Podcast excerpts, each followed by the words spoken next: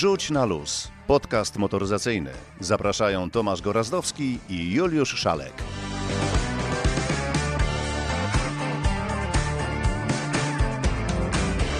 Dzień dobry, dobry wieczór. W końcu nie wiadomo kiedy to pójdzie. 80.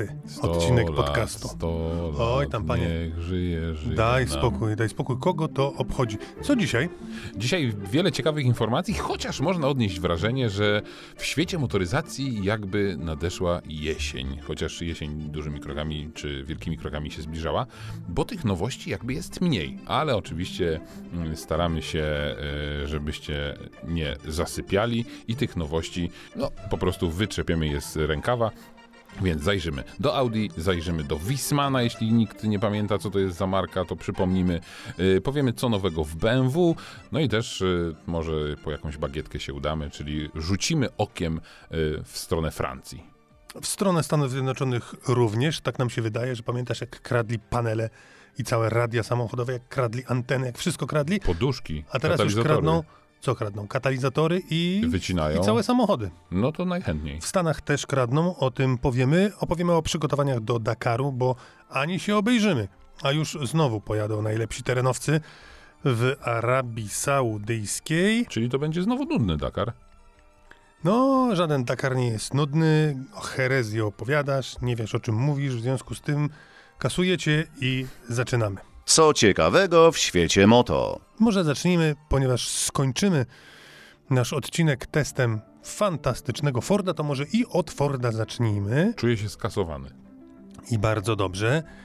Y, Pog- pogłoski o śmierci silników spalinowych u Forda na szczęście okazały się plotką i pogłoską, bo okazuje się, i jak najlepiej o tym świadczy i Mustang, i Bronco, że silniki spalinowe będą, w tym nawet jeszcze V8. Nadal czuję się skasowany, ale pamiętasz, na pewno i nasi słuchacze też pamiętają, że nie raz mówiliśmy już o tym, że do 2035 roku droga daleka i producenci samochodów będą eksploatować jeszcze silniki spalinowe i wiele, wiele spalinowych super samochodów przed nami. No tak, ale poczekaj, bo ten 35 rok to w ogóle to dotyczy Europy, a co mają Stany do tego?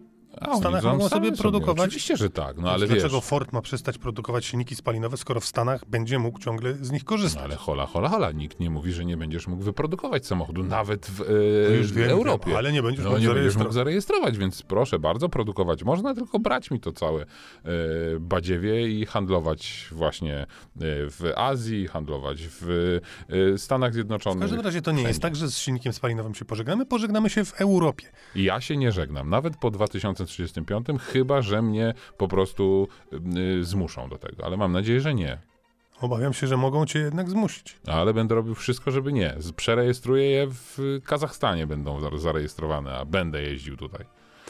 No dobrze, to w takim razie teraz y, o samochodach, no niestety nie benzynowych, nie V6, nie V8, nie V12, tylko o konceptach Audi, które No nie rób takiej miny, bo to są naprawdę przekozackie samochody. Przynajmniej jeden z nich jest naprawdę niesamowity i stojąc przed tym samochodem powiem ci szczerze, że wiadomo, że koncepty to jest taka manifestacja, to jest y, taka demonstracja siły koncernu, co my tu potrafimy y, najlepiej, w którą stronę myślimy, jak to wnętrze, jak zewnątrz ten samochód będzie wyglądał. No po prostu wszystko, co najlepsze. Mieliśmy o tym nie mówić, ale to trochę tak jak w przypadku Izery. Też to była demonstracja siły, demonstracja tego, co najlepsze. Więc wracam już szybciutko do Audi. ja. A co z Izerą? A mamy umowę, że nic nie mówimy, skoro nie ma żadnych konkretów? Ale widzisz, taki trochę y, równoległy projekt, nie wiem czy słyszałeś, lotnisko, super lotnisko w Baranowie, A któremu... są tam jakieś nowości? Tak? Słuchaj, to Hongkong i Singapur mają się Baranowowi kłaniać w pół. Są nowości. Rezygnują z jednego pasa. Och, mon Dieu, to ci teraz y, rolnicy, którzy mieli akurat tam swoje działki, mówią, "Oj, szlak by trafił, no bo tutaj mieli płacić miliony i nic. Nie bardzo mieli płacić miliony i był problem. Wracajmy do Audi, bo tam są jednak poważne projekty i poważne koncepty. Yy, No i żeby tak trochę uporządkować, mm, to Audi jakiś czas temu zaprezentowało w Stanach Zjednoczonych, w Kalifornii. Trochę to tak przy okazji otwarcia biura projektowego w Stanach Zjednoczonych. Pokazało niesamowity projekt. Projekt, y, no oczywiście samochodu przyszłości, roadstera czy kabrioletu, który inspirowany był takim przedwojennym samochodem Horch 853. Y, potężnie długa maska, niska cała sylwetka i ten współczesny samochód Audi też bardzo podobnie wygląda, no ale oczywiście y, ma napęd elektryczny. Mm, No i wiele takich rozwiązań, y, byśmy powiedzieli, no, godnych samochodu koncepcyjnego, bo wiadomo, że ten samochód do seryjnej produkcji nie trafi. Czyli to jest jeden z tych konceptów, które mają właśnie mówić jak y, inżynierowie, jak styliści Audi, w którą stronę oni myślą i w którą stronę ten język stylistyczny będzie, będzie mm, y, ewoluował. Y, Samochód jest niesamowity, ale oczywiście w środku w zasadzie deski rozdzielczej nie ma, w zasadzie jest jeden wielki ekran. Jak patrzysz na ten samochód, to zauważysz, że nie masz tam kierownicy. No bo to jest samochód y, z poziomem au, autonomicznej jazdy z poziomem czwartym, czyli generalnie y, po przyciśnięciu guzika samochód zawiezie cię do salonu, ale nie jest wtedy potrzebna kierownica, więc ta kierownica się po prostu schowa. Ale najbardziej niesamowite w tym samochodzie są dwie rzeczy. Jedna jest bardzo prawdopodobna, a druga jest mniej prawdopodobna. No, Bo tak to bywa. ten samochód potrafi zmieniać swoją długość. Rozstaw osi jest ruchomy w zakresie 25 cm i albo przy wydłużonym rozstawie osi to jest takie duże GT do wolniejszego cruzowania po zakrętach. W przypadku krótszego rozstawu osi to jest samochód bardziej sportowy. No i powiemy sobie, dobrze, dobrze, takie rzeczy tylko w matchboxach, Hot Wheelsach i w zabawkach Tak. ale Audi będzie się upierać, że nie, to jest y, y, no, pewna droga, pewna y, myśl, która może kiedyś się ziścić. Ale bardziej mm, y, moją uwagę zupełnie co innego. Otóż w przypadku samochodów elektrycznych cały czas zwracamy uwagę, no bo tak w sumie e, mówią producenci, że bardzo istotne, my wiemy, bo e, jak samochód się prowadzi, jak środek ciężkości jest nisko umieszczony, to się samochód lepiej prowadzi. No a wiadomo, żeby był ten środek ciężkości nisko umieszczony, czyli najcięższa jego część, czyli akumulatory trakcyjne, muszą być równo rozłożone e, pod podłogą tak naprawdę. No i się tym zachwyciliśmy, ale okazuje się, że w przypadku samochodów no, limuzyn, czy już nie mówię o suwach czy crossoverach, ale w przypadku takich dużych sedanów, to z tym w zasadzie nie ma kłopotu. Ale w przypadku samochodu sportowego zaczyna się kłopot. Wiesz dlaczego? Kłopot się zaczyna dlaczego? No kłopot się zaczyna dlatego, że ten środek ciężkości jak na samochód sportowy jest za wysoko. Czyli te równo rozłożone akumulatory to jednak nie jest takie idealne rozwiązanie, podkreślam, dla samochodu sportowego, bo tam można by było jeszcze ten samochód obniżyć, można by było usiąść niżej, no a jeśli mamy taką podłogę jakby w plaster miodu, to nie jesteśmy w stanie fotela e, nisko umieścić, więc w Audi wymyślono, że jednak te akumulatory trakcyjne można by było schować tak naprawdę za plecami kierowcy i pasażera, bo e, Audi Skysphere to jest e, taki roadster dwuosobowy. Więc jak te baterie umieścimy za plecami, to samochód może powędrować naprawdę bardzo blisko ziemi, wtedy się lepiej prowadzi, no i wtedy jest przyjemność z tego cruzowania i przyjemność przy skróconym rozstawie osi do szybkiego pokonywania zakrętów. A to ten bez kierownicy ciągle mówisz? Cały czas bez kierownicy. To Widzę, że tak troszeczkę odpłynąłem. No bo tak mówisz i mówisz, ale jaka przyjemność skruzowania i pokonywania zakrętów, jak kierownicy nie ma? No, ale to wydłużonym rozstawem osi jest, nie ma, y, jest kierownica, więc wiesz, to no, zależy co kto lubi. No, słuchaj, to jest samochód koncepcyjny, więc tak naprawdę ten system kierownicy może być pewnie, mógłby być wtedy i w długim rozstawie, i w krótkim rozstawie. Chodzi o jakby prowadzenie samochodu. Ale słuchaj, to skoro tak trochę już przynudzam, widzę w twoich oczach y, No nie, y, nie smutek. nie będę To z takich najfajniejszych rzeczy, które w tym samochodzie są, to jest oczywiście te ekrany, które otaczają kierowcę. Coś, czego wcześniej w samochodach nie było. Na przykład cały podłokietnik jest też panelem, na którym możesz sterować klimatyzacją, wszystkimi innymi różnymi rzeczami. Y, fotele są, wszystkie materiały tam są tak naprawdę ekologiczne. Fotele bardzo mocno kubełkowe. A przepraszam, Wpadasz do... to widziałeś to, tak już? Widziałem, dotykałem, chociaż nie wolno było.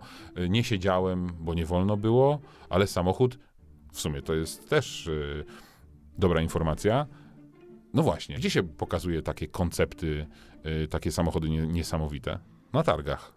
Pokazywało się. A jak nie ma targów? To No przykładu widzisz, do, przy- od to takie, showkary, to takie showkary jeżdżą po świecie i można na przykład je oglądać w różnych miejscach, oczywiście światowych. No i okazuje się, że Warszawa dla Audi jest takim światowym miejscem, bo udało się ściągnąć te koncepty do Warszawy i do Gdańska bodaj, więc można było je tutaj y, zobaczyć. No właśnie, i teraz płynnie przechodzimy do tego drugiego samochodu koncepcyjnego, Mhm. bo oprócz Audi Skysphere y, pokazano również Audi A6 e-tron koncepcyjny. I tak naprawdę pierwsze skrzypce w tej całej opowieści, w tej całej prezentacji yy, zajmował Skysphere, ale tak naprawdę to A6 powinno grać te pierwsze skrzypce, bo to jest samochód zdecydowanie ważniejszy, ważniejszy z punktu widzenia no, sprzedażowego, bo już no, w 2024 ten samochód będziemy mogli kupić. A jakieś szczegóły? A o szczegółach opowie Grzegorz Laskowski, ekspert Audi. To jest model, który rzeczywiście niebawem trafi do sprzedaży, ale ten, który w tej chwili prezentujemy, to jest jeszcze model koncepcyjny. Grzegorz Laskowski, Audi Expert. Opracowany już na nowej platformie. E, Platforma nazywa się PPE. To będzie platforma przewidziana dla e, samochodów średniej i wyższej klasy. E, I to jest platforma, która jest bardzo rozwojowa, jeśli chodzi o rozmiar na przykład samochodu. Będzie można rozszerzać e, rozstaw kół, zwiększać rozstaw osi albo zwiększać e, prześwit. Audi A6 to jest typowa limuzyna i tutaj postawiono przede wszystkim na doskonały współczynnik aerodynamiczny, żeby zwiększyć zasięg samochodu elektrycznego i w takim najbardziej wydajnym silniku spodziewany jest zasięg do 700 km według normy WLTP, czyli już całkiem sporo tym samochodem będzie można się wybrać e, w trasę e, i mm, z większą ilość kilometrów przejechać. No i szybciej to auto ładować, bo też moc ładowania jest niesamowicie szybka, mocna. To jest kolejny wyznacznik nowej platformy. Tu moc ładowania wynosi maksymalnie 270 kW, co oznacza, że jeżeli jesteśmy na autostradzie, znajdziemy szybką ładowarkę, to jesteśmy w stanie naładować samochód e, w ciągu 10 minut na następne 300 km.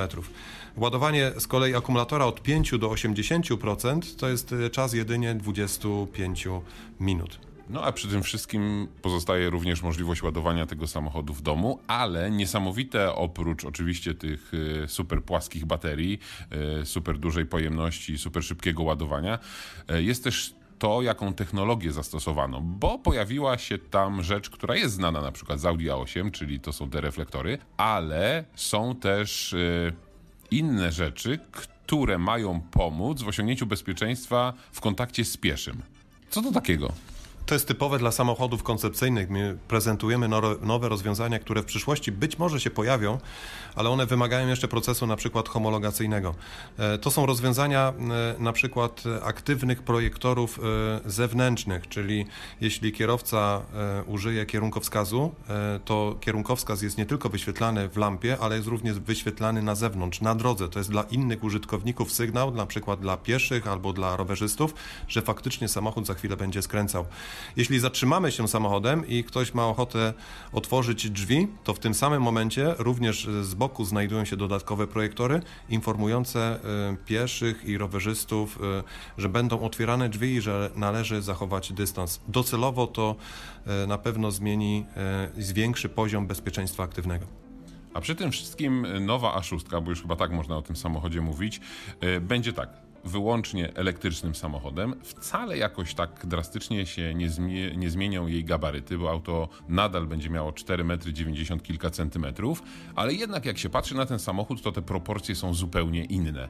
Dlaczego? To jest efekt zastosowania napędu elektrycznego. To jest do, dokładnie zaleta samochodów elektrycznych. E, Projektanci mają większą swobodę w projektowaniu nadwozia i projektowaniu wnętrza. Tutaj widać w tym samochodzie to, że e, zrezygnowano z długiej maski silnika, maska silnika jest skrócona, a z kolei wygospodarowano więcej miejsca dla kierowcy i pasażerów z przodu i na tylnej kanapie. Zwiększony jest też bagażnik e, z tyłu, także pod względem użytkowym to się bardzo mocno przydaje. To jest zaleta samochodów elektrycznych. A w nadwoziu będzie dostępna wersja Sportback, będzie dostępna wersja Kombi, czyli Avant y, w nomenklaturze Audi. No jeśli A6 i Kombi, to muszę zapytać o RS6. Jakie są losy tego modelu? Tu jeszcze nie mamy e, pewności co do tego modelu, czy on na tej platformie zostanie wprowadzony. No, dadzą sobie może radę. Myślę, że dadzą sobie radę i y, będą dawać tak samo długo radę z Audi A6 spalinowy, który równolegle będzie sprzedawany, więc tutaj widzisz, Audi wzięło się na sposób i jeszcze będzie no, wypełniać te, nie chcę powiedzieć lukę, ale tę możliwość, będzie wykorzystywać tę możliwość sprzedaży samochodów spalinowych, a równolegle samochodów elektrycznych, no i jakoś to się poklei, klienci kupią, zapłacą, będzie wspaniale. To teraz przejdźmy do piecyków gazowych. Wisman jest małym samochodem, No, i w nic nie uderza, przynajmniej taki jest zamysł y, konstruktorów.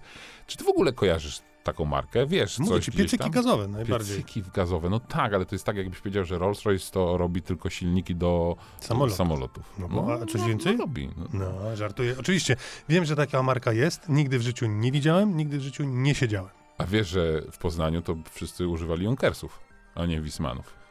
Można tak, można tak, można jeszcze Nawet się, Deditricha. nawet się raz zatrułem Junkersem. Ślad na brodzie mam do dzisiaj, bo wypadłem przez drzwi. Rzekomo straciłem przytomność, ale jestem. No tak, e, marka, marka Przez jakie drzwi? od łazienki. Piecyka gazowego? Od łazienki. A, wybuch i No, tak się... nie wybuch, tylko za, zaczadziłem się, no, gazem. No, nie śmiej się, mogłoby mnie tu nie być na przykład. Widzisz? Od razu spoważniałeś. Wismana też nie było przez pewien czas, bo w 2013 roku firma ogłosiła upadłość, czyli tak, trochę się zaczadził. Mm, No, ale że y, takie sexy nazwy w motoryzacji nie giną i o tym przekonujemy się za każdym razem, no to okazuje się, że no, powstał projekt, który nie dosyć, że ma wskrzesić y, markę Wis Wisman, to jeszcze ma sprawić, że marka Wisman wkroczy na tory elektromobilności. Nazywa się to Project Thunderbolt, czyli grom, czyli błyskawica, tak? E, Z- Piorun kulisty może być też. może być piorun kulisty. 1700 kg ma ważyć ten samochód. Ma mieć 671 e, koni mocy, dwa silniki elektryczne. No i co? No I co? i Tysiąc sztuk. 1000 sztuk. Tylko 1000 sztuk. Na Nie? więcej ich nie stać. No, myślę, że to jest e, aż 1000 sztuk, biorąc pod uwagę taki jeden projekt samochodów elektrycznych, e, za którym stoi duże państwo. Mm, Więc myślę, że te 1000 sztuk to i tak jest sporo. Cena?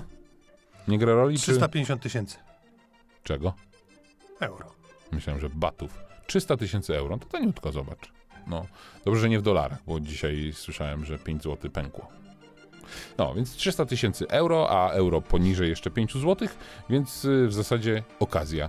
Sprzedaż 2024 rok, kiedy będą, y, no chociaż wtedy mówi się, że już pierwsze egzemplarze y, przyjadą do, mm, do klientów, ale warto chyba by było powiedzieć jeszcze tylko, że ten Wisman, mm, no to jak ktoś tak nie do końca kojarzy, jak ten samochód wygląda, to oczywiście wrzucimy to na nasze media społecznościowe e, i proszę tutaj bez uśmiechów, ale ten samochód już w momencie, kiedy opuszcza e, bramę fabryki, wygląda trochę jak samochód retro. e, I chyba to jest jego największa zaleta. No, dwuosobowy roadster, zbudowany no, prawie jak w manufakturze, więc można, można się wyróżniać samochodem elektrycznym. No fajna, fajna frajda, bo to bardzo lekki samochód, malutki, więc te 671 koni może naprawdę robić robotę. Tym leciutki to bym tak nie przesadzał, prawie dwie tony. O, E, Baterie. Dobrze, a teraz w takim razie o samochodzie zaskoczycie. Chantilly, Art i Elegance. Konkurs Oui. piękności. Uj. Informacja sprzed trzech dni. Jaki samochód został wybrany na najpiękniejszy samochód konkursu piękności? Mam nadzieję, że żaden francuski, bo francuskie samochody nie są już tak najpiękniejsze. Hmm.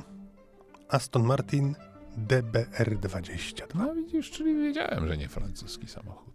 I co ty na to? Zgadzasz się? No, E, zgadzam się z szanownym jury. E, będę mówił po polsku, bo myślę po polsku. No, naprawdę wybór e, trafiony, chociaż widzisz, no dożyliśmy takich czasów, że najbardziej w motoryzacji liczy się e, elegancja, czy walor estetyczny, czyli część wizualna. O koniach mechanicznych już nikt nie wspomina. dlaczego? Nie no, to jedno ma Nie, co nie ma piernik wiatraka, to jest konkurs piękności, więc nikt, patrzy, nikt nie patrzy, co jest pod maską. Chodzi o to, jak coś się prezentuje. No tak. Panie w kapeluszach, w chustkach eleganckich, w apaszkach, panowie w smokingach, To cylindrach. jakiś retro style. Nie, po prostu jak jesteś elegancki, to jesteś elegancki. No jesteś elegancki na swój sposób. Po swojemu. Dziadygo ty. No i tak spoważniałeś, widzisz? Do przemyślenia masz temat. Co ciekawego w świecie moto? Mówiliśmy już o takim BMW XM, które będzie w zasadzie drugim modelem, e, które w całości zostało opracowane, skonstruowane, niemalże wyprodukowane, chociaż nie oczywiście, nie, przez dział motorsportu. Kojarzysz ten model XM? Co się wyśmiewaliśmy, czy ja się wyśmiewałem, że taki był, ale Citroen? Tak, wyśmiewaliśmy się. No, wyśmiewaliśmy się, wyśmiewaliśmy. No i właśnie mm, wtedy to były szkice, teraz to już y, nabiera, mowa staje się trochę ciałem i ten samochód już zaczyna no, mówić do nas nie tylko z y, kartki papieru, ale tak naprawdę z y, no, pierwszych szkic, pierwszych samochodów faktycznych takich, takich modeli, nadal koncepcyjnych. No i muszę powiedzieć, że hmm, Niemcy jakby to delikatnie powiedzieć, nie zawiedli mnie, bo BMW idzie w taką stronę, nie chcę powiedzieć agresywnej stylistyki, ale takiej bardzo narzucającej yy, swoją wolę. Jak widzisz, jak patrzysz na samochód, to on nie jest taki, który stara się trochę ukryć w tłumie, tylko generalnie on krzyczy, że ja tutaj jestem i jestem mocny, jestem duży. Mam na myśli oczywiście te wielkie grille z przodu. No, są takie samochody, są takie, które się wtapiają w tło. I w tłum to jest normalna rzecz. Ten należy do Nie. tych, którzy. Ten należy do tych, Który? którzy absolutnie się nie wtapia w tłum. Wręcz bym powiedział, właśnie emanuje swoją obecnością. Chyba również tak- kolorystycznie, wiesz? Chyba tak miało być. Chyba tak miało być, również kolorystycznie, przynajmniej te y, zdjęcia tych modeli, które, które mogliśmy oglądać, no to, y, to faktycznie są jakby, te, te kolory są bardzo takie, nie są one intensywne, ale, ale no, mam wrażenie, że w motoryzacji jeszcze takich kolorów nadwozi nie było, a było przecież ich naprawdę wiele. E, Grill y, też krzyczy, świeci, błyszczy. No więc tak naprawdę chyba wszystko się zgadza, bo, bo, bo tak jak sobie pomyślę, no to wszystkie te samochody powstają tak naprawdę z myślą o rynku chińskim, a tam takie gusta właśnie są, że ten samochód ma się wyróżniać, ma świecić, ma dać znać sąsiadowi, że kupiłem sobie XM. To teraz słuchaj o samochodzie, który nie świeci. A nie świeci na przykład dlatego, że coś mu podwędzili i nie ma czym świecić.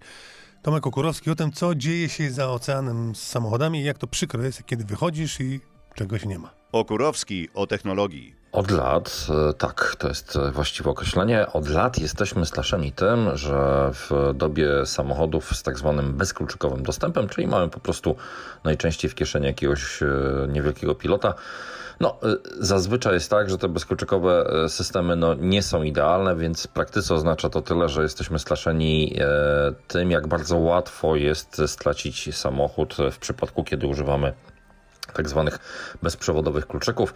E, Stosuje się metody na walizkę. E, Wspomina się również już o nowych zagrożeniach, czyli na przykład o hakowaniu aplikacji do kontroli samochodu. W praktyce oznacza to tyle, że właściwie złodzieje czy przestępcy e, mogą uzyskać dostęp także do danych samochodu i profilu właściciela samochodu bezpośrednio na stronie internetowej producenta. No i teraz wyobraźcie sobie, że w czasach, kiedy mamy dostęp do tak zaawansowanej technologii ze Stanów Zjednoczonych, e, dopływają bardzo niepokojące informacje, a mianowicie uwaga. Amerykański Instytut IIHS e, opublikował raport e, dotyczący najchętniej kradzionych samochodów. I coś się ukazuje? No, z jednej strony od lat w statystykach przodują takie, tak powiem, kultowe, czy y, kultowe modele, czy ewentualnie klasyki, takie jak chociażby Dodge Charger, Dodge Challenger, czy uwaga, także japońskie Infinity Q50. Po czym okazuje się, że od czasu pandemii w Stanach Zjednoczonych szczególnie giną samochody jednej marki, właściwie jednego koncernu, a mianowicie samochody koncernu Hyundai Kia. Mm, Okazuje się, że złodzieje upodobali sobie w szczególności roczniki od 2015 do 2019.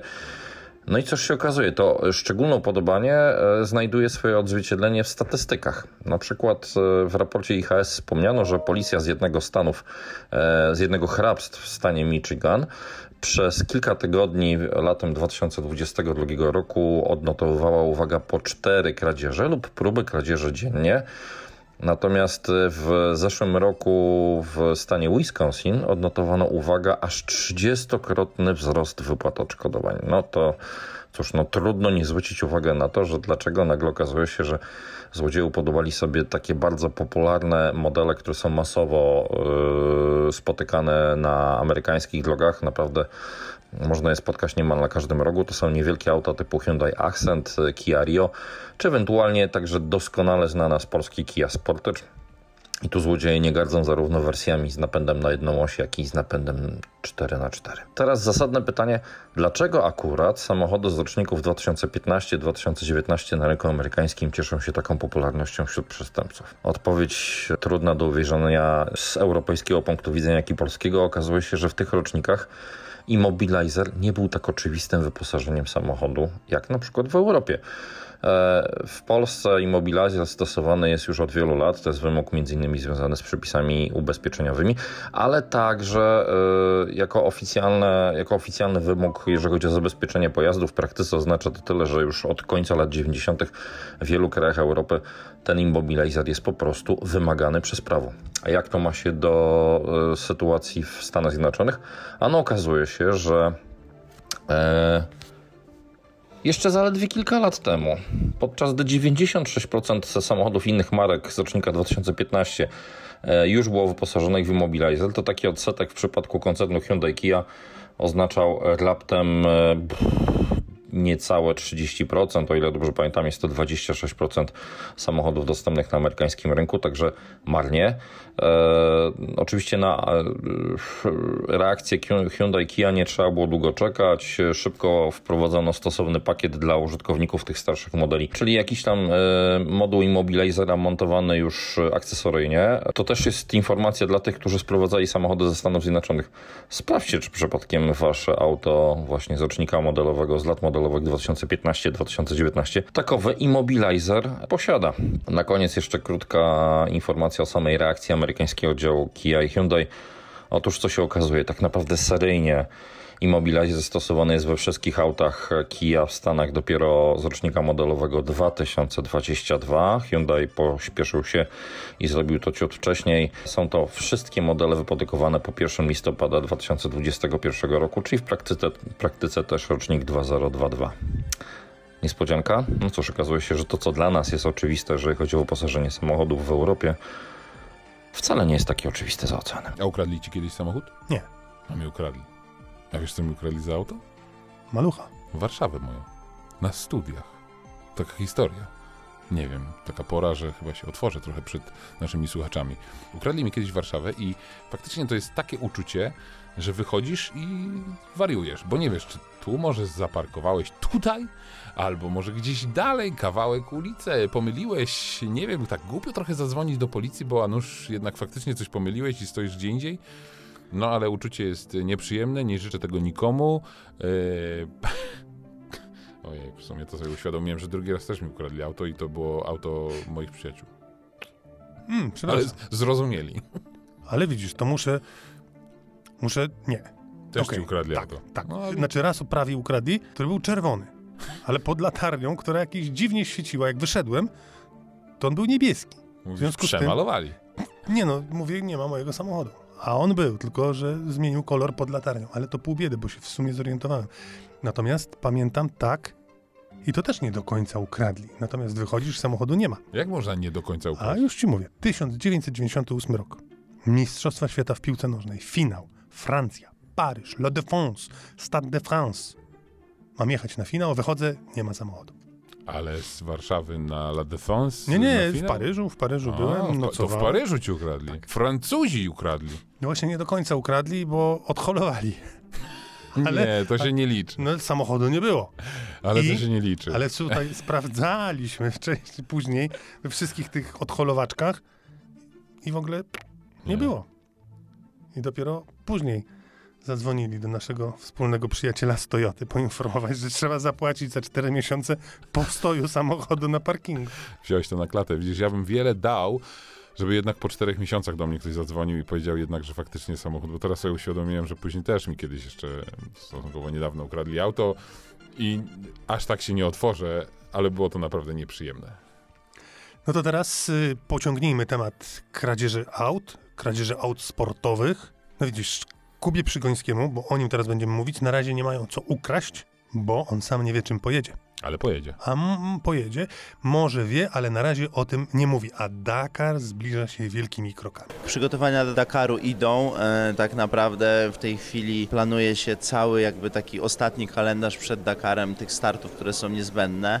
E, też testy samochodu e, i wszystko, co będzie się działo. Trochę jeszcze nie mogę zdradzić więcej szczegółów, którym samochodem będę jechał, ale, ale to jest y, gdzieś się tutaj już, tutaj już dzieje. E, na pewno dużo kilometrów przede mną, przed samym Dakarem, żeby być na Dakarze w dobrej formie. Ale będziesz, czyli, czyli kwestia dogadania się z, z jakimś e, zespołem jest, to jest na dobrej drodze. Tak, Dakar 2023 na pewno będę na starcie, a zawody wcześniej e, jeszcze się okaże, które, bo, bo to chodzi o to, żebym był w dobrym samochodzie, w dobrym miejscu i, i w samochodzie, który będzie na pewno mógł być bardzo szybki. No właśnie, zawsze podkreślałeś, że chcesz i powinieneś jeździć samochodem, który daje szansę nawiązania rywalizacji z tymi, którzy yy, na poprzednim Dakarze albo jeszcze na poprzednim Dakarze byli przed tobą. Tak, oczywiście, no, jestem zawodnikiem doświadczonym na Dakarze, mam dwa razy czwarte miejsce, więc, więc też na tym Dakarze no, celem jest wi- wiadomo walka o podium, więc tutaj, żeby być na podium trzeba być w gronie samochodów czy kierowców, którzy mają najszybsze samochody, no bo to w motorsporcie jest bardzo ważne. E, No i zobaczymy, no na pewno e, nad tym pracuję i jest chyba potencjał, żebyśmy w tym roku mieli naprawdę nową, szybką maszynę. Są jakieś zmiany regulaminowe, nowe, nowe klasy, jakieś rozwiązania, które bądź zadziałają tobie na plus, albo ewentualnie wbrew tobie? W tym roku znowu się zmienił regulamin, są znowu y, zmienione pewne obostrzenia. Y, Te samochody nowe 4x4 są troszeczkę cięższe albo są troszeczkę bardziej zwolnione.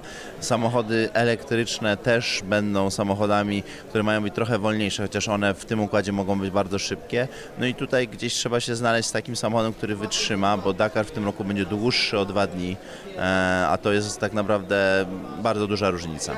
Ostatnie pytanie. y, W kilku już Dakarach brałeś udział. Te trasy nowe stosunkowo, które w Arabii Saudyjskiej się pojawiają, one są...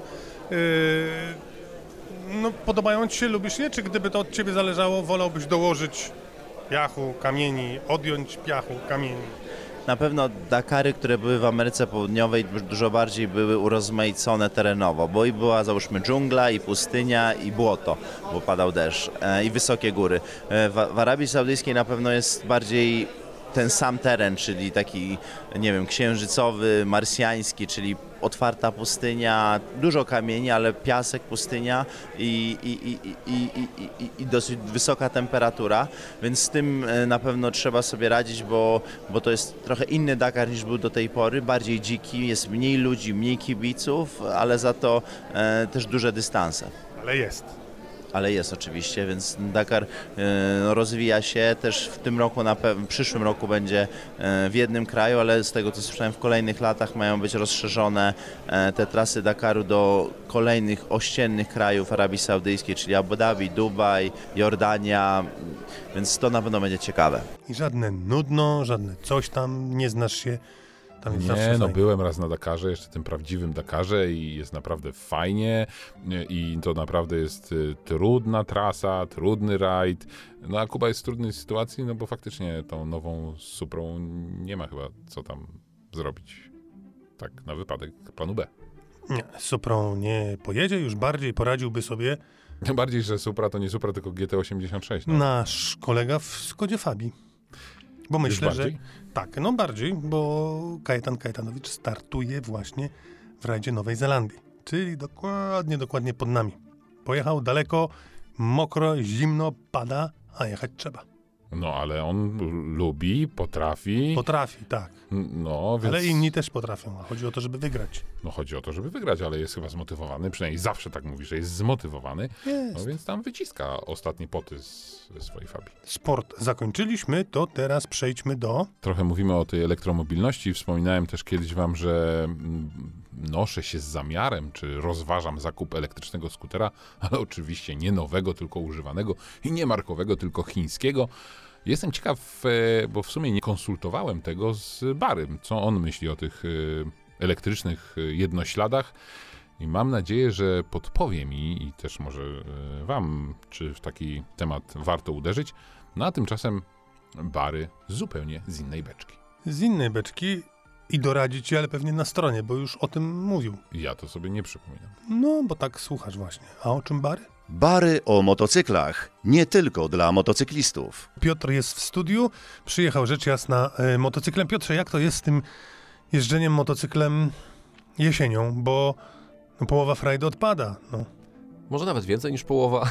Rzeczywiście, no nie jest przyjemnie, kiedy się robi zimno, kiedy się robi mokro i w ogóle świat wygląda jakoś tak bardziej szaro. Ale wiesz, ja w ogóle odróżniam dwie kategorie, może nie dwie kategorie, dwa jakby mm, dwie funkcje, jakie pełni motocykl w moim życiu. I pierwsza funkcja to jest rzeczywiście ta funkcja związania, związana z dawaniem przyjemności i generowaniem e, endorfin, a druga funkcja to jest taka bardziej pragmatyczna. Ja do ciebie dziś jechałem tutaj 20 minut, choć nawigacja pokazała mi 40. I jechałem szybciej wcale nie dlatego, że jechałem za szybko, tylko dlatego, że po prostu nie stałem w korkach. No i ta funkcja wciąż jest spełniana, niezależnie od tego, czy jest wiosna, jesień czy zima.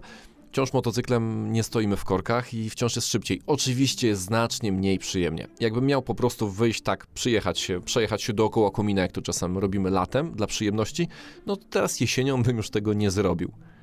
Do jakiej temperatury uważasz, że jest jeszcze w miarę komfortowo, a poniżej jakiej temperatury już, już jest mniej komfortowo? Oczywiście to jest kwestia osobnicza i każdy inaczej to odbiera, no ale coś możemy przyjąć. Każdy odczuwa to inaczej, to po pierwsze. Po drugie, jest jeszcze kwestia wilgotności, tego pada deszcz, czy jest suchutko. Generalnie dla mnie 15 stopni Celsjusza to jest taka temperatura absolutnego full komfortu i przyjemności z jazdy. Jak jest 15 lub więcej, to jest naprawdę bardzo przyjemnie. Nawet lepiej, żeby było 17-20 zamiast 30, bo upały wcale nie są dobre. Poniżej 15 trzeba już się odpowiednio ubrać, trzeba już mieć e, w kasku szybkę z pilnokiem, żeby nie parowało, trzeba założyć sobie coś na szyję, trzeba mieć cieplejsze rękawice, przypomnieć sobie o podpince z kurtki, którą być może tam gdzieś wypieliśmy w środku lata i leży na dnie w szafie, mieć jakieś ciepłe buty, a nie takie przewiewne jak na lato. No trzeba być troszeczkę do tego przygotowanym. I jak się robi już takie 4-5 stopni, do tego jeszcze popada deszcz, no to wtedy już trudno znaleźć jakąkolwiek przyjemność z jazdy motocyklem, to po pierwsze. Po drugie, trzeba mieć ciuchy już naprawdę, naprawdę z wyższej półki. No i też jakieś przeciwdeszczówki, bo zazwyczaj tą późniejszą jesienią to też pada częściej. Swoją drogą, kiedy patrzę, jak temperatura spada i patrzę na tych motocyklistów, którzy jeżdżą takimi ścigaczami bez szybki, bo ja w swoim maxi skuterze chowam się za wielką szybą, no jest cieplej, zdecydowanie, kiedy patrzę na nich jadących 100 albo więcej na godzinę, kiedy jest 10 stopni, niczym nie osłonięci, no to, to już chyba tylko funkcja transportowa z A do Z, z A do B. Tak, ale powiem ci, że w, w, praktyce, o ile masz naprawdę dobre ciuchy, masz szczelny kask, troszeczkę tam przymkniesz tą wentylację, a jednocześnie wspomniany pilnok sprawia, że ta szybka ci nie paruje, no i masz do tego dobry, ciepły kombinezon pod spodem, dobrą bieliznę termoaktywną, wydałeś na to wszystko kupę kasy, no to to musi działać, no i nie jest tak źle, to znaczy jak tak jedziesz sobie ciepłym samochodem i patrzysz na tych motocyklistów i myślisz, jak oni muszą strasznie cierpieć, bo jest ta 8 stopni i pada jakaś tam żaweczka, to powiem ci, że no, w praktyce to nie jest aż tak, jak ci się wydaje, oni bo, wcale tak nie cierpią. Bo kiedy oni, kiedy ty dojedziesz do domu, oni już od pół godziny sobie w ciepłej wannie na przykład z kieliszeczkiem wina siedzą i rozkoszują się ciepłym. No okej, okay. każda sytuacja ma swoje y, plusy i minusy. Warto jeszcze chyba y, zaznaczyć i dobrze, żebyś ty o tym wspomniał, że ponieważ jest coraz zimniej, że ponieważ jest coraz bardziej mokro, to coraz większą y, rolę odgrywają opony, o których stosunkowo niedawno mówiliśmy, ale warto chociaż tak wspomnieć. Oczywiście, że tak. E, przy niższych temperaturach ta przyczepność jest po prostu na niższym poziomie. Poza tym dochodzą jeszcze takie, wiesz, dodatkowe przeszkody. Jakieś liście gdzieś leżą na drodze, jest częściej mokro.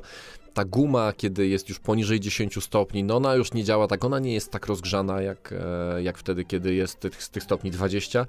Trzeba po prostu ostrożniej, płynniej, większe odstępy, wiadomo, te wszystkie zasady działają w środku lata takie zasady stosujemy wtedy, kiedy spadnie deszcz, tak? Robi się mokro, mm, wtedy szczególnie na białym jest mokro, wiesz o czym myślę mówiąc na białym, tak? Wszystkie pasy, wszystkie, wszystkiego typu przejścia dla pieszych, tam rzeczywiście ta biała farba powoduje, że ta przyczepność no, robi się już prawie jak na lodzie. Swoją drogą, czemu nikt nie wpadł na to, żeby malować to nie śliską farbą, tylko jakąś taką lekko szorstką. No przecież to Słyszałem o takich rozwiązaniach. Filozofia. Tak, rzeczywiście takie rozwiązania już e, były gdzieś stosowane. Nie pamiętam w tym momencie dokładnie kiedy i gdzie o tym słyszałem, ale wiem, że pojawiają się takie pomysły, co nie zmienia faktu, że te wszystkie białe oznaczenia, poziome oznakowania na jezdni, które znajdziecie w Polsce, na pewno są bardzo śliskie.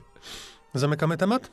Myślę, że temat zamknięty. Ostrożnie, do przodu, z uśmiechem na twarzy i oby do wiosny. Smutne jest to, że niestety nam się sezon kończy. Znaczy ja wiem, czy to jest smutne. Będzie następny w przyszłym roku. No tak, ale musisz przeżyć listopad, grudzień, Ale styczeń. mam czas na to, żeby wreszcie wyczyścić mój motocykl, który czeka na to od wielu lat. I tu przyznaję się bez bicia, o, może to jest y, temat, y, o którym może opowiedzieć Barry. Jak wyczyścić motocykl? No po prostu trzeba Jak się za to zadbać o motocykl, ale nie, że tam olej napompować koła i odstawić, tylko co robić na przykład schodząc do garażu sobie w weekendy zimą przy swoim motocyklu. Zapytam. A teraz przyjemna część naszego podcastu, jedna z najprzyjemniejszych. No to spróbujmy. Nasz test. A w teście dzisiaj tłusty kot, który już stoi tutaj od jakiegoś czasu i Jak od jeździ. uszy się zatrzęsły. Uszy? A uszy, no. No, bo to taki kot, słuchaj, A tłusty kot to trochę się brzy, brzydko kojarzy jednak w dzisiejszych realiach, myślę. czemu? Z tłustymi kotami. No i? Tymi, co tam tłusto mają w spółkach. Nie, ale ja myślałem, wiesz, o jakimś takim lamparcie, tam A, pumie. W tej, w tej Naprawdę w tę taki mańkę. tłusty kot, fajny kot, taki No, naturalny kot. to samochód jest, y, który... Ford Mustang Mach-1, No właśnie, nie mylić z Machem E, tylko Nie, Mach Mach- 1. Mach-1, Mach, Mach, Mach, Mach-1, Mach 1 niech będzie, a nie tam EV6. Mach 1. Mach tam. Dwie, dwie dane tylko powiem, żebyśmy od razu ustawili sobie naszą rozmowę w odpowiednim porządku. Tak. 460 koni. Hmm. Nie Mach 1, nie Mach 1, tylko Mach 460. I... No, No, co? nie no, fajnie, ale przyznasz, że w obecnych realiach 400 koni to... To już tak no nie robi takiego wrażenia. wiesz, to jest tak, jest 5-litrowy silnik V8, to jest Aha, jednak to już zaczekaj. moc. Bo zaczynasz łączyć pewne fakty No i składać tak. wszystko do kupy.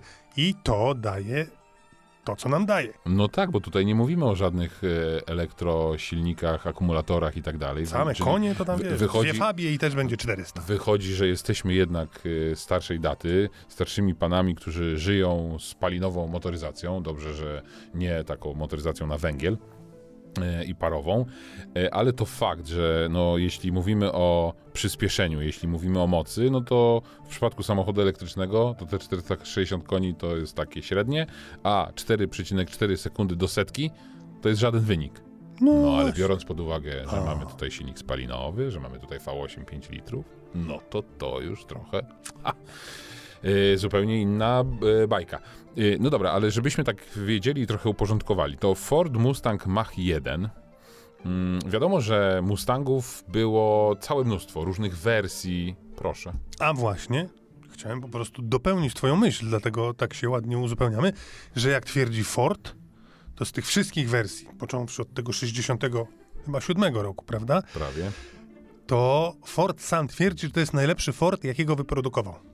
No właśnie, i to jest w sumie y, zaskakujące, bo przecież oprócz tych wersji takich tam typu GT, i jakichś, no to były wersje Shelby, Shelby GT, Shelby 350R, GT 350R, Shelby GT 500, więc naprawdę, naprawdę jest z czego wybierać.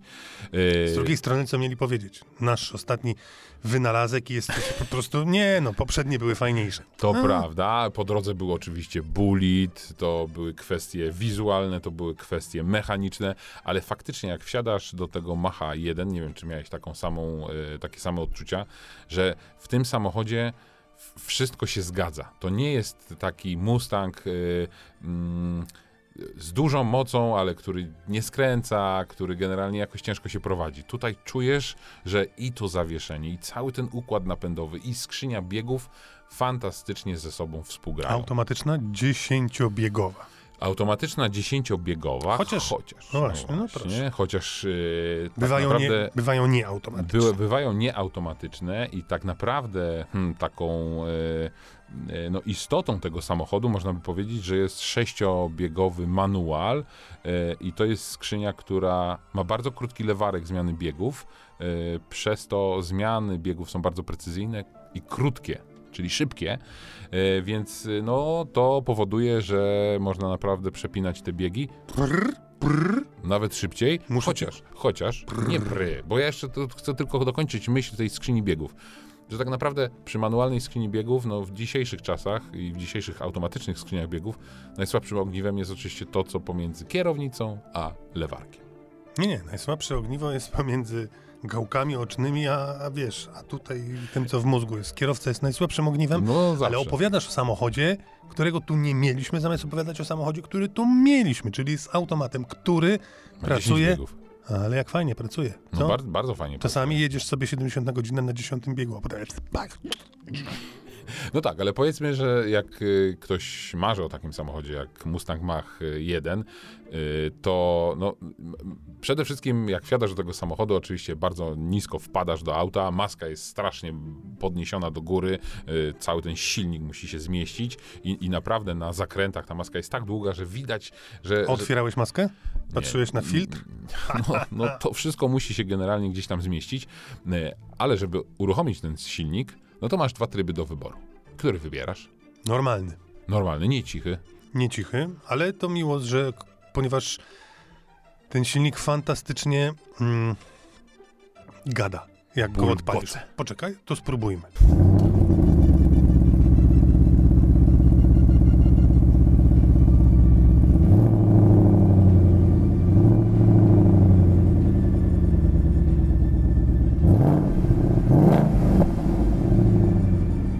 No.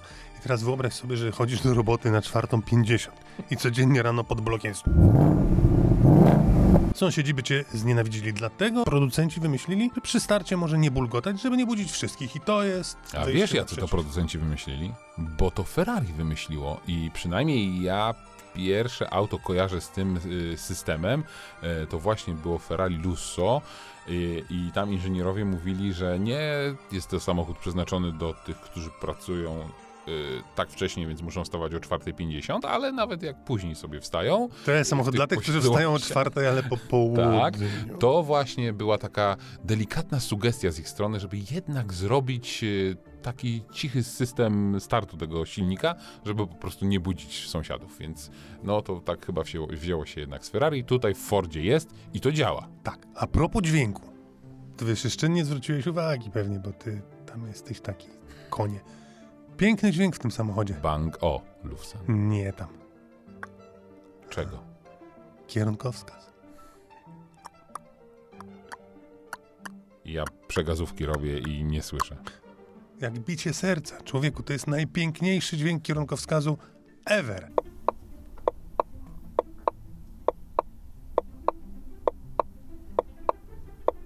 No i znowu muszę powiedzieć o zupełnie innym samochodzie, bo bicie serca, mój drogi, to imitacja bicia serca była w Jaguarze XF wiele lat temu, kiedy Jaguar zdecydował y, o tym, że zmiana biegów będzie realizowana takim pokrętłem na desce y, środkowej, na, na konsoli środkowej, a uruchamiać samochód będziesz przyciskiem start-stop.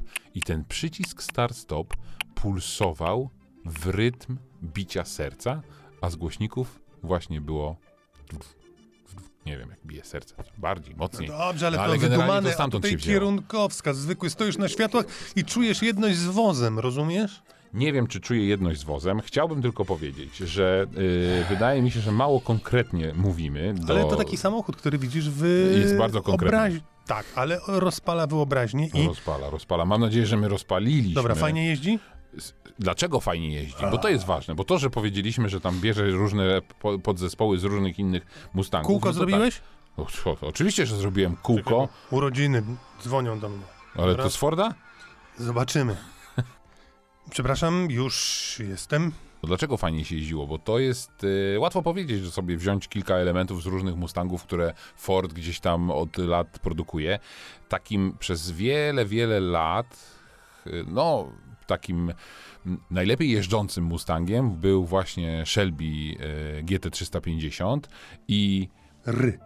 no tak, ry, y, ale hmm, no właśnie, z tym ry to jest tak, że oprócz GT y, 350 był GT 350 ry, a później był jeszcze GT 500. No i ten właśnie GT 350 ry był najlepiej jeżdżącym i on nie był dostępny w Europie. E, No i tutaj wszyscy mogli obejść się smakiem, no bo dlaczego? No i właśnie Mach 1 trochę to zmienił, bo e, i żeby nie być gołosłownym, e, właśnie wiele elementów układu jezdnego pochodzi z 350 Niery i z 800-konnego GT500. I to wszystko powoduje, że tym Machem 1 naprawdę bardzo dobrze się jeździ, e, a ta skrzynia biegów ręczna, o której mówiliśmy, e, no to jest skrzynia Tremac i ona naprawdę e, bardzo fajnie działa. Już wspominałem, że ma bardzo krótki skok samego lewarka, więc no to wszystko sprawia, że po prostu ten samochód jest niesamowity. No i jak jedziesz tym samochodem i pokonujesz zakręty, nie jedziesz tylko na prostej, to, to czuć, że ten samochód aż chce się świetnie prowadzić, bo, bo właśnie elementy zawieszenia, bo taka rama pomocnicza tam jest, która, która została wykorzystana, więc to wszystko po prostu, trochę takie miałem poczucie jak, y, jak w samochodach BMW, że to wszystko ze sobą idealnie jest spasowane, idealnie współgra. Ja to zawsze mówię, że ten samochód jest bardzo mięsisty, no bo tam nie ma miejsca na jakieś... takie poczucie, że coś z czymś e, jakoś niedokładnie jest spasowane, więc pod tym względem naprawdę, się. naprawdę Jak świetna żad- sprawa. Jak rzadko kiedy z tobą się zgadzam, rzeczywiście jest dob dobrze skręcony. Jest Dobrze tam skręcony. Oczywiście cała ta taka trochę Fordowa, Fordowa, Mustangowa, amerykańska. amerykańska e, Prostota Aurola, taka. taka, prostota, trochę te tryby jazdy, tryb palenia gumy. Paliłeś? E, Nie. Kółko zrobiłeś? No tak, oczywiście sobie tutaj pozwoliłem na takie rzeczy, e, w ramach oczywiście tutaj miejsca, w którym to można robić. Dlaczego nie? E, Ale, ale to, to wszystko jest frajda, tylko, tylko e, to jest trochę tak, jak sam, nieraz o tym mówimy. Kupujesz samochód elektryczny, masz świetne przyspieszenie, to po tygodniu ci się to nudzi, no bo już ile możesz, ile możesz spod świateł ruszać bardzo szybko, więc e, kupując takie auto, Spalisz gumę raz, kupisz sobie nowy komplet opon, pokręcisz bączki i później wiesz, że ten samochód to potrafi i to ci wystarcza. I delektujesz się właśnie tym niesamowitym dźwiękiem silnika, bulgotem z układu wydechowego, ale potencjał samochód ma niesamowity. Tak chciałbym podsumować. W zasadzie tak pięknie to ująłeś, że trudno do czegoś się przyczepić. W A zasadzie powiedz albo kolor, coś- kolor jeszcze. Powiedz, jak, jak na tobie y, wrażenie zrobił kolor, bo Beznadziejny. zwykły szary. Beznadziejny. No ale kolor jest rzeczą... Ale wolałbyś taki żółty? O jasne. Naprawdę? Oczywiście. Jak poprzednio miałem Mustanga, był taki żółty. W jesiennych liściach, jak go zrobiłem... Wow. No widzisz, a to jest taki trochę y, próbujący wtopić się w tłum. Taki No, trochę... Słabo mu wychodzi. No słabo, jeszcze z tymi naklejkami, ale, e, ale, ale no fajne jest to, że faktycznie mm, kolejna rzecz, która jest fajna to, y, i to akurat mi się podoba, to oznaczenia, że to jest Mach 1. No. To jest dość I subtelnie... kierunkowska. I, tak, kierunkowska. I silnik. I cena. 240 to może y, ten najtańszy, ale ten, o którym mówimy, no to powiedzmy 300. Czyli też nie jest dramat, jak się popatrzy na porównywalne samochody, których wcale aż tak dużo nie ma. To trzeba brać, bo to zaraz nie będzie. No, tym bardziej, że mowa jest, że samochody będą drożeć. I będą drożeć, i będą drożeć. No więc I ten nie będzie tanio. Myślę, że przez godzinę tego podcastu już podrożały.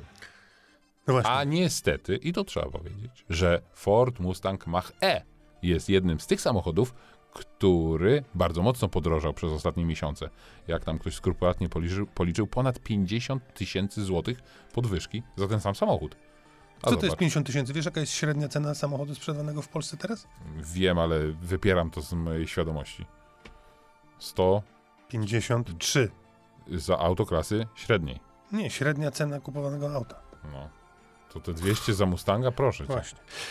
Więc polecamy. Wpadnijcie do Forda, powiedzcie, że chcecie kupić, żeby się przejechać. No, zbliżyliśmy się y, bardzo poważnie do godziny naszego podcastu. Czyli kończymy, bo jedziemy jeździć Fordem Mustangiem. Tak, zapraszamy na 81. odcinek podcastu Wrzuć na luz. On już będzie za tydzień. I bardzo serdecznie polecamy się oraz polećcie nas innym. Jesteśmy na stronach tych streamingowo-podcastowych. Wszystkich jesteśmy wszędzie, jesteśmy w, w mediach społecznościowych, na stronach streaming podcastowych, w internecie. Tak. Otworzycie lodówkę, a tam Tomek wyskoczy, a ja z tyłu. No to ciao. Pa.